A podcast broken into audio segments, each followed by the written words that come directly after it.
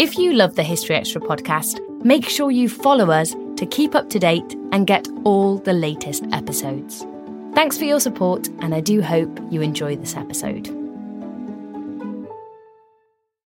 When you need mealtime inspiration, it's worth shopping Kroger, where you'll find over thirty thousand mouthwatering choices that excite your inner foodie. And no matter what tasty choice you make, you'll enjoy our everyday low prices, plus extra ways to save, like digital coupons worth over six hundred dollars each week. You can also save up to one dollar off per gallon at the pump with fuel points. More savings and more inspiring flavors make shopping Kroger worth it every time. Kroger, fresh for everyone. Fuel restrictions apply. Another day is here, and you're ready for it. What to wear? Check. Breakfast, lunch, and dinner? Check. Planning for what's next and how to save for it? That's where Bank of America can help. For your financial to-dos, Bank of America has experts ready to help get you closer to your goals. Get started at one of our local financial centers or twenty-four seven in our mobile banking app. Find a location near you at bankofamerica.com slash talk to us. What would you like the power to do? Mobile banking requires downloading the app and is only available for select devices. Message and data rates may apply. Bank of America N A, member F D I C.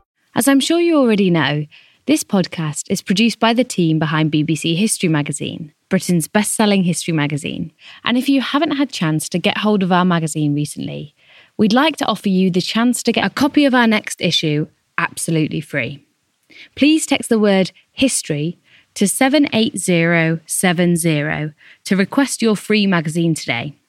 One of our team will be in touch to organise delivery direct to your door. This offer is available for a limited time only and only available for U K residents. So please don't miss out. Text HISTORY to seven eight zero seven zero to get your free copy today. Just a quick note, texts are normally charged at your standard network rate. Please check with your provider for further details. Hello and welcome to the History Extra podcast from B B C History Magazine, Britain's best-selling history magazine.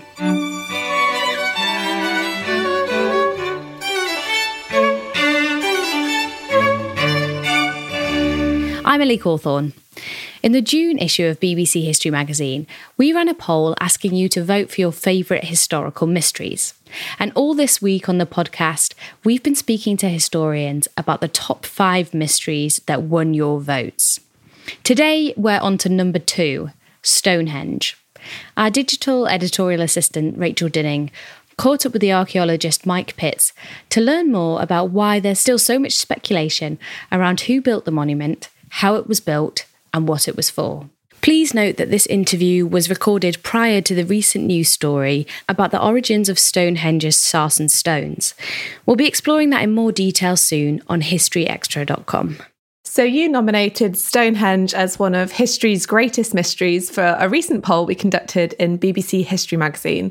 Um, the results are now in, and Stonehenge came in at second place. Are you surprised by this result? No, not at all. Um, I I don't know why. I mean, I'm interested in Stonehenge. Not all my friends are, but there are certainly a lot of people around the world who are absolutely fascinated by it. Um, and it is a an extraordinary thing. I think it's a combination of complete mystery and something that looks pretty solid and obvious, um, but plonked down in the middle of central southern England on what was an open plain with nobody living anywhere near and no roads or tracks or anything at all, um, looking quite mysterious, but yet close to where many people live, Southampton, Bristol, Bath, London and so on. So it's always been on people's radar as, as a as a great mystery. Yeah, that makes complete sense. And also the fact that there are so many questions to be asked about Stonehenge, um, one of the main being, why was it built? Um, every year we get new theories published, you know, ranging from human sacrifice to astronomy. Can we say why it was built? What do we actually know? I think the the way to approach it is really to think, first of all, that it's not a single monolithic structure, but it's something that grew and changed and developed over many generations. So we're not looking for a single meaning, for a single explanation, um, simply because of its long history. So it would be like trying to explain um, why Salisbury Cathedral is there, Um, and it has a very different meaning for us today. I mean, at the moment, it's um, just opening a new art exhibition that's going to be there through the, the rest of the summer and the winter. And that's something that would have been completely alien at the time the cathedral was built. Salisbury Cathedral, of course, is nothing like it's old as Stonehenge, but the history of Stonehenge when it was built lasted really as long as Salisbury Cathedral has for us, in a sense, because it the site we know was um, special and active, and there were things going on there um, by at least three thousand B C, probably two or three centuries before that, if not more. Um, and people were moving stones around um, centuries later and digging holes around the stones and then carving the stones, breaking them up. Generations after that happened. And the one thing I think we have to face is that it, there's not going to be a simple explanation. It's not going to be a practical explanation. You know, it's got to be a combination of religion, um, of politics, um, of people seeking meaning in society and in their lives and in creating things for posterity. That could be groups of people. It could be individuals. And it's something that will have emerged from, I think, from communication, possibly even wars, but or, or treaties and things like that between different groups of people across southern Britain, at least.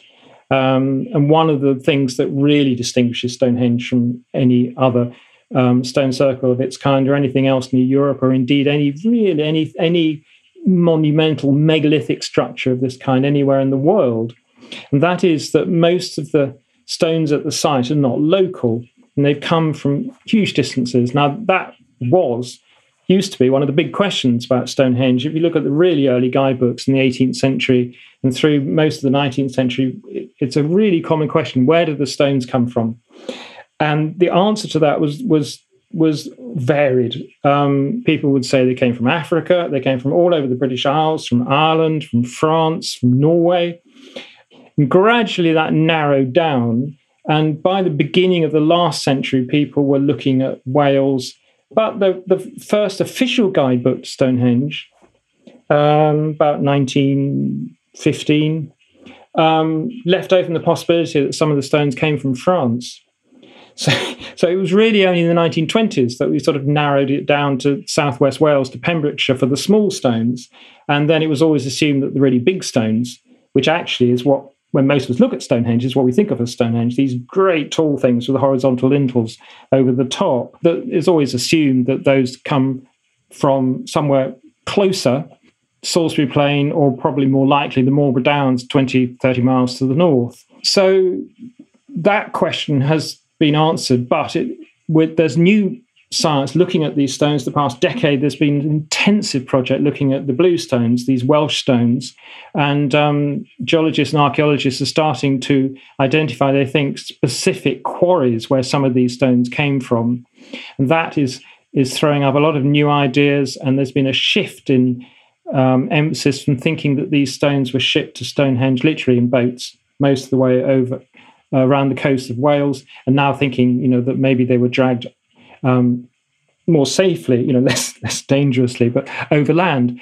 But uh, anyway, but the point of this is that we've known for a long time these stones come from a long way, and now we're talking about very specific places across southern Wales. And that has to mean, obviously, that there's some kind of connection between people and places across that that um, distance between Stonehenge and Pembrokeshire. Um, and there's no reason to think that would have been unique. In other words, we might well expect to see similar connections across southern Britain in different directions. It's just that there's nothing physical on the ground or under the ground, you know, to tell us what those were. Um, and there have been scientific studies of animal bones and some human bones from Stonehenge in the area, which suggests that some of these animals and some of these people grew up or, um, in different parts of Britain. It's even been suggested that some of them came from Scotland, which I think is pushing it a bit. Um, and the science is open to varied types of interpretation. But I think there is every reason to think that people were coming over a wide area from at least southern Britain and quite possibly from the other side of the Channel. So from the beginning, it's a place that's reaching out beyond its immediate neighbourhood. It's embracing people, and I think that means politics as much as anything else. So Stonehenge is also surrounded by so much mythology and folklore. What are some of the most interesting stories or fairy tales we have about its origins? There's a famous story, and it is a fantastic story, that Stonehenge was built by Merlin and that he flew stones over from Ireland for the purpose. And um, and it was built as a memorial to a large number of Anglo-Saxon lords who'd been slaughtered in a treacherous battle. And um, and what's interesting about that is that there are elements in that story that we can see in Stonehenge today. And there's considerable debate about as to whether this is complete coincidence or whether there's actually something behind it. So, for example, the idea that the stones came from Ireland, I mean, they don't, uh, or they didn't, although there was a time when geologists thought they might have done. But the blue stones did come from Pembrokeshire, which is in the direction of Ireland from Stonehenge. You know, it's a, a long distance to the west. And the idea that there were lots of people buried at Stonehenge, well, that was proven to be the case in the nineteen twenties excavation at Stonehenge that determined the site at one point in its history had been a very large cremation burial cemetery. And so there are a lot of people buried at Stonehenge in the Stone Age. And there are those two things, at least, you know, that come out of this Merlin myth that may possibly carry an element of memory, but from the distant Neolithic past. But I have to admit, I'm sceptical myself. I think, you know, that um, there are stories about all sorts of megalithic sites, and and um, and there are plenty of other stories about Stonehenge that, you know, that, that don't fit the archaeological narrative in any particular way. One of the things that's interesting is that we know at some point at least one Anglo-Saxon man was executed at Stonehenge. He was beheaded and buried. Um, and the name Stonehenge, um, we don't know exactly where it came from, but one reasonable possibility is that henge is hanging stone. And people always interpreted that as being hanging, referring to the lintels, which are kind of hanging in the air, you know, hanging above the other stones. But the classic Stonehenge trilithon, which is three stones, two big uprights and a stone over the top, it's actually the same shape as a, as a common Anglo-Saxon scaffold. And it's possible that Stonehenge literally um, is, the origin of that word, is an Anglo-Saxon view of the monument as a place where people were hung. Um, and as as we say, as I say, archaeology has shown that in, at least one individual was excavated, although he was beheaded, or he could have been hung first. And but that execution, which you think now, looking at Stonehenge, and you imagine an execution out there, you think that might have been remembered in some kind of folklore, but it hasn't at all. There's absolutely no recollection of that. It, it's only the archaeology that tells us about that. So you touched a little bit on how the large stones may have been moved to their final resting place at Stonehenge. Um, so these are the stones that people will generally think of when we think of the site, you know, the ones that you see if you look up images, for example. Um, so what are some of the theories about the origins of these rocks and how they were transported to their final resting point? I mean, in the past, a lot of attention has been on boats, and um, there have been experiments of sort of trying to raft small stones up the rivers near Stonehenge. I think we're tending now to think that the journeys were overland and that they would probably be using sledges. And we've actually got evidence that this is at least one way in which big stones are moved. And people, um, even today occasionally, in a few islands in Indonesia, are moving really large stones. Um, and um, and there are records, there are ethnographic records of people doing this in other parts of the world as well, where they do move stones over land and they use sledges. Sometimes they'll put logs, rollers underneath those sledges, but sometimes the sledges will just be dragged over bare ground, or logs will be pegged to the ground to, to, to form a kind of track, like almost a railroad, and sledges pulled over that. And the key thing to get these stones moving is just sheer numbers of people, a lot of rope and a lot of people. And we're thinking, you know, that this actually would fit the world we imagine to have created Stonehenge, where moving a stone to Stonehenge is not something we might think of purely as an engineering challenge, um, which is often the way it has been thought of. But it's it's a massive social and cultural, political, probably, event.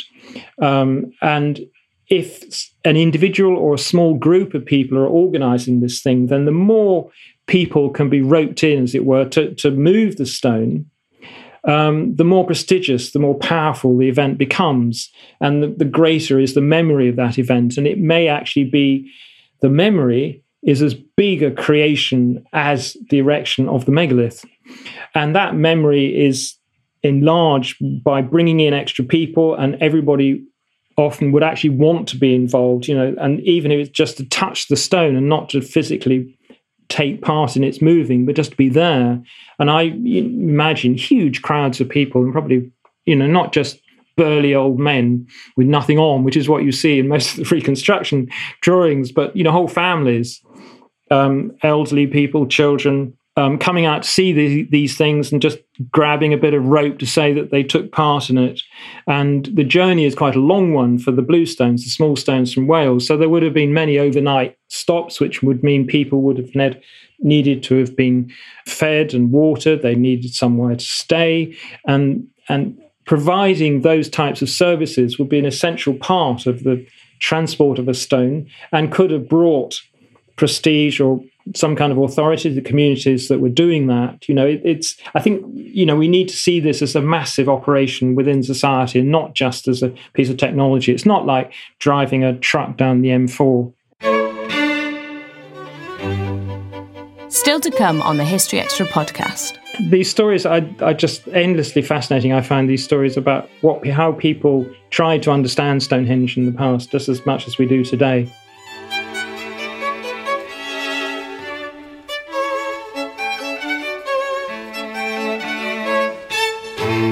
We don't always realise just how much our negative thoughts and experiences stick with us and weigh us down. You may find your brain constantly running through a highlight reel of bad moments. That comment your friend made last week that hurt your feelings. That frustrating thing your mum does. Or that silly thing you said in a meeting.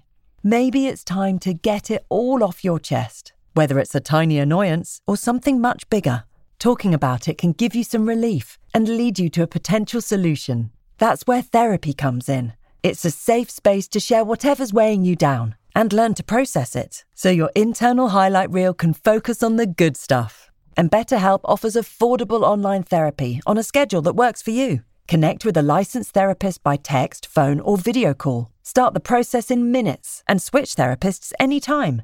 Let it out with BetterHelp. Visit betterhelp.com slash historyextra today to get ten percent off your first month. That's BetterHelp, H E L P, dot com slash HistoryExtra. eBay Motors is here for the ride. With over one hundred twenty-two million parts, you can make sure your number one ride or die stays running smoothly. Brake kits, L E D headlights, bumpers, whatever your baby needs, eBay Motors has it. And with eBay Guaranteed Fit, it's guaranteed to fit your ride the first time, every time. Plus, at these prices, you're burning rubber, not cash. Keep your ride or die alive at ebay motors dot com. Eligible items only. Exclusions apply. Yeah, it's actually incredible visualizing, hun- you know, dozens, hundreds of people coming together to move these huge rocks across miles and miles, and the effort that this must have taken. But moving on from the actual transportation of the stones themselves, we do understand a bit about how Stonehenge was built. So it was thought, for example, that it was constructed in three stages. Could you perhaps talk us through this?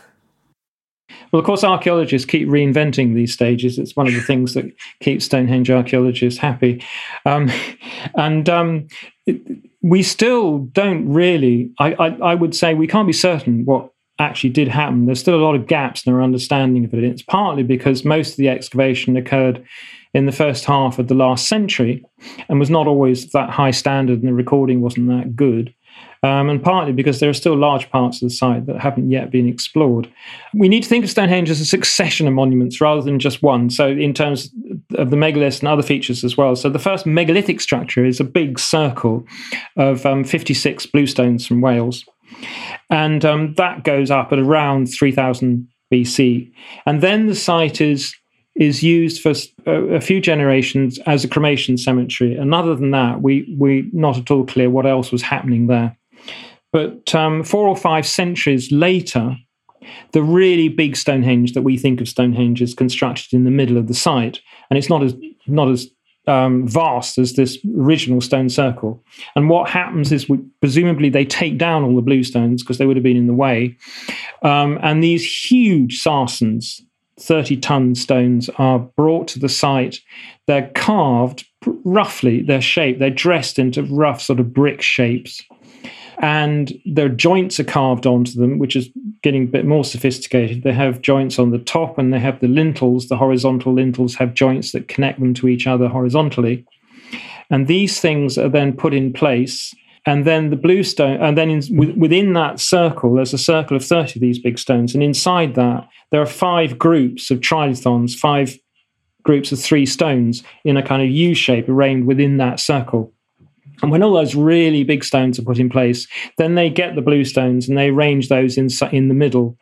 And then a few centuries later, those blue stones are taken out and they're rearranged, and that may happen two or three times. Um, but they don't, the sarsens, these really big stones, they don't, for, I think for fairly obvious reasons, they don't move them again. But they start to fall down, and we don't know why quite, you know, what causes that.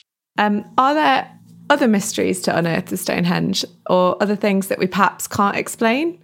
Um, a lot of stones are missing, and again, we don't know where they went or when they were broken up, but there are bits of stone all over the place, uh, under the ground at Stonehenge and in the immediate area. And at some time, a lot of stones were smashed up. Now, we know some of that happened in the eighteenth and nineteenth centuries, and, and indeed still occasionally happens today. You know, people visiting the site uh, bash bits off. And in the eighteenth and nineteenth centuries, it was really common. People wanting to find out where, where these blue stones had come from. You know, they would collect their own sample, take it home, and if they had a friendly geologist, geologist they'd show it to them and put it on their mantelpiece and so on. That happened a lot. Um, but something happened in the distant past that we really don't understand. And it's one of the big mysteries about Stonehenge at the moment, and that is, why are so many stones missing? Uh, when were they broken up, and why, and, and where did they go? I think I've got the answer. I think it was Merlin who decided to take the stones back to Ireland. Brilliant. Yeah. It's Merlin coming back and saying, you haven't been doing looking after this very well. I'll have it back. Yeah. So around forty years ago, you directed an excavation at Stonehenge. What was that like, and what did you find? Well, it was the most wonderful thing, because I was I was a young archaeologist. I I can't remember, but I'd only been in, in my first job for a few weeks, and had a phone call saying, and I was working in Wiltshire at the museum in Avebury, and I had a phone call late one afternoon saying, something funny going on at Stonehenge, can you go and have a look? And it was because Prince Charles was visiting, and there were all these officials, senior officials showing him around, who'd spotted this machine digging up the ground just outside the monument. So I went to have a look, and one thing led to another, and I, I mounted a, a rescue excavation Um, to clear the ground ahead of this machine while it waited, and it was laying a telephone cable. And um, and I went back the following year when a water a farmer laid a water pipe trench, and this was literally on the verge of the road. The road itself is now gone. Um, that's the three forty-four that has recently been cleared away. But then it was quite a busy road, and there was a narrow verge, and we were literally excavating a narrow trench along this verge. And for good reasons, I think. A lot of archaeologists told me I was wasting my time, um, and, you know, didn't expect I would find anything. But we found an extraordinary amount, and I think the reason was partly because it was on the verge. Nobody else had, had interfered with the ground at all before, whereas most of Stonehenge, you know, it's been dug over by so many people. Um, and we found bits of uh, various ditches and pits and things, Um, and a lot of debris, artifacts and things. But, but the two really exciting things to me at the time, well, first of all, we found a huge pit um, that had clearly once held a standing stone um, that none of us knew anything about. And it's very close. If you visit Stonehenge today, uh, although it's no longer by the road, which is great, there is still a huge megalith. In fact, it's the largest in terms of weight at Stonehenge. It weighs something like forty tons, standing by itself, away from all the other stones, called the heel stone. And that is the stone over which the sun rises on Midsummer Day um, in years unlike this one when it rained, but, you know, when the sun does rise, um, it rises over the heel stone. It's on that, it's, it's marking that alignment. And the pit we found was just a few yards from that stone. And at the time, I thought, hmm, maybe there were two stones there. And actually, the heel stone is just slightly off the alignment. So if we put a stone in our pit, then you had two, sort of like a gun sight, and the sun would have come out through the middle. And that's quite possible. An alternative explanation is that the pit actually held, was the original location for the heel stone, and it was moved and so on, you know. But so there's... This always happens. If you find something, you think, well, that's great, that answers that, but it opens up more questions and you can play around with it more. And the other thing we found was that was a bunch of stone debris. And I talk, mentioned earlier how much of Stonehenge is broken up. And there was a great pile of, of debris of all the different types of rock from Stonehenge that looked as if they'd come from not so much breaking up stones, but from dressing them, from shaping, carving megaliths. Um, and these stones had been used to... as a floor for a hearth. So although we had no other evidence for any kind of building, my intuition was that if you have a hearth in southern England, in the Neolithic as much as today, you likely have a roof over it. And so I suggested this might have been actually a kind of workman's hut, you know, for somebody who, a group of, bunch of people actually building Stonehenge. And that's still a possibility. So that was quite something, you know, just on the verge of the road, and for a very young, inexperienced archaeologist to find. Um, I suppose what I also wanted to ask as we near the end of the podcast was what what is it for you that makes Stonehenge um, a rem- such a remarkable stone circle compared to perhaps other stone circles? Well, there's there's there's the literal physical thing that that it, it is unique in that. The stones it's made of have come from huge distances, and most of them are, to a greater or lesser extent, carved and dressed. And both of those things are unique, not just in southern England, but in Britain and in northwest Europe at the time. Um, and everything associated with Stonehenge is unusual archaeologically and historically. So that's one reason why it's interesting. If you understand Stonehenge, I think, then there's something about our ancient history that you also understand, and if you don't, you don't.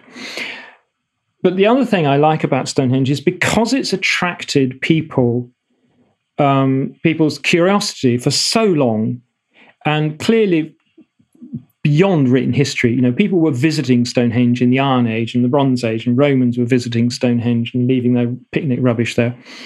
Um, that it, it's a kind of mirror. It's like a basket for cultural change and memories and experiences, and people write about it, they draw it, photograph it, and it enca- it, it kind of draws together all, all people from so many different walks of life who come to go to Stonehenge and, and experience their own thing and leave their own, create their own memories, and very often create their own records of it. And I find those experiences and the things people create and the stories people make in their lives, I find absolutely fascinating.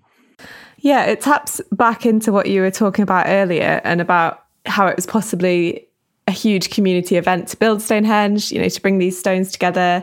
And that's like continuing today with so many people uh, visiting Stonehenge. And even the fact that it won, it came second in our B B C History Magazine's Greatest Mysteries poll, um, we've still got this huge community fascination with the place. Putting you on the spot slightly now, we're at the end of the podcast. Um, is there anything else you'd like to tell our listeners about Stonehenge that we haven't covered yet, or any interesting stories that you think people might like to hear? We were talking about bluestones, these Welsh stones, earlier. I thought there was a story that I came across recently, um, which I rather enjoyed. Um, the beginning of the last century, so not so long ago, um, a geologist was working in Wales and um, was asked by an artist where he thought the bluestones came from, and he sent him in the post a little bit of bluestone, probably that he'd chipped off himself from Stonehenge. And it just, by complete coincidence, the geologist was working in the area that we now know was where most of these Welsh stones came from. So he recognised it, and he wrote back to this guy and said, oh, I think it comes from this part of Pembrokeshire. So then the guy sat down, he wrote his guidebook, and in about, well, about nineteen ten, this guy wrote this story about how these stones came from Pembrokeshire, and there was a really handy harbour on the north coast, and that was where the Roman ships landed to pick up all the stones, and they organised the natives to pick the stones up for them. And then they sailed north around Scotland and picked a few stones up there as well, because some other geologists had told him they came from Scotland, and came all the way around Britain and up the Solent through Southampton with these stones on a Roman ship. Um, and that was about a, you know, about a century ago. So we've come on a bit from there, but these stories are, are just endlessly fascinating. I find these stories about what, how people tried to understand Stonehenge in the past just as much as we do today. That was Mike Pitts. You can read the original nominations for all twenty mysteries on our website at historyextra.com forward slash greatest hyphen mystery. Thanks for listening. This episode was produced by Ben Hewitt and Jack Bateman. We'll be back tomorrow when we'll be revealing which mystery came out top in the poll.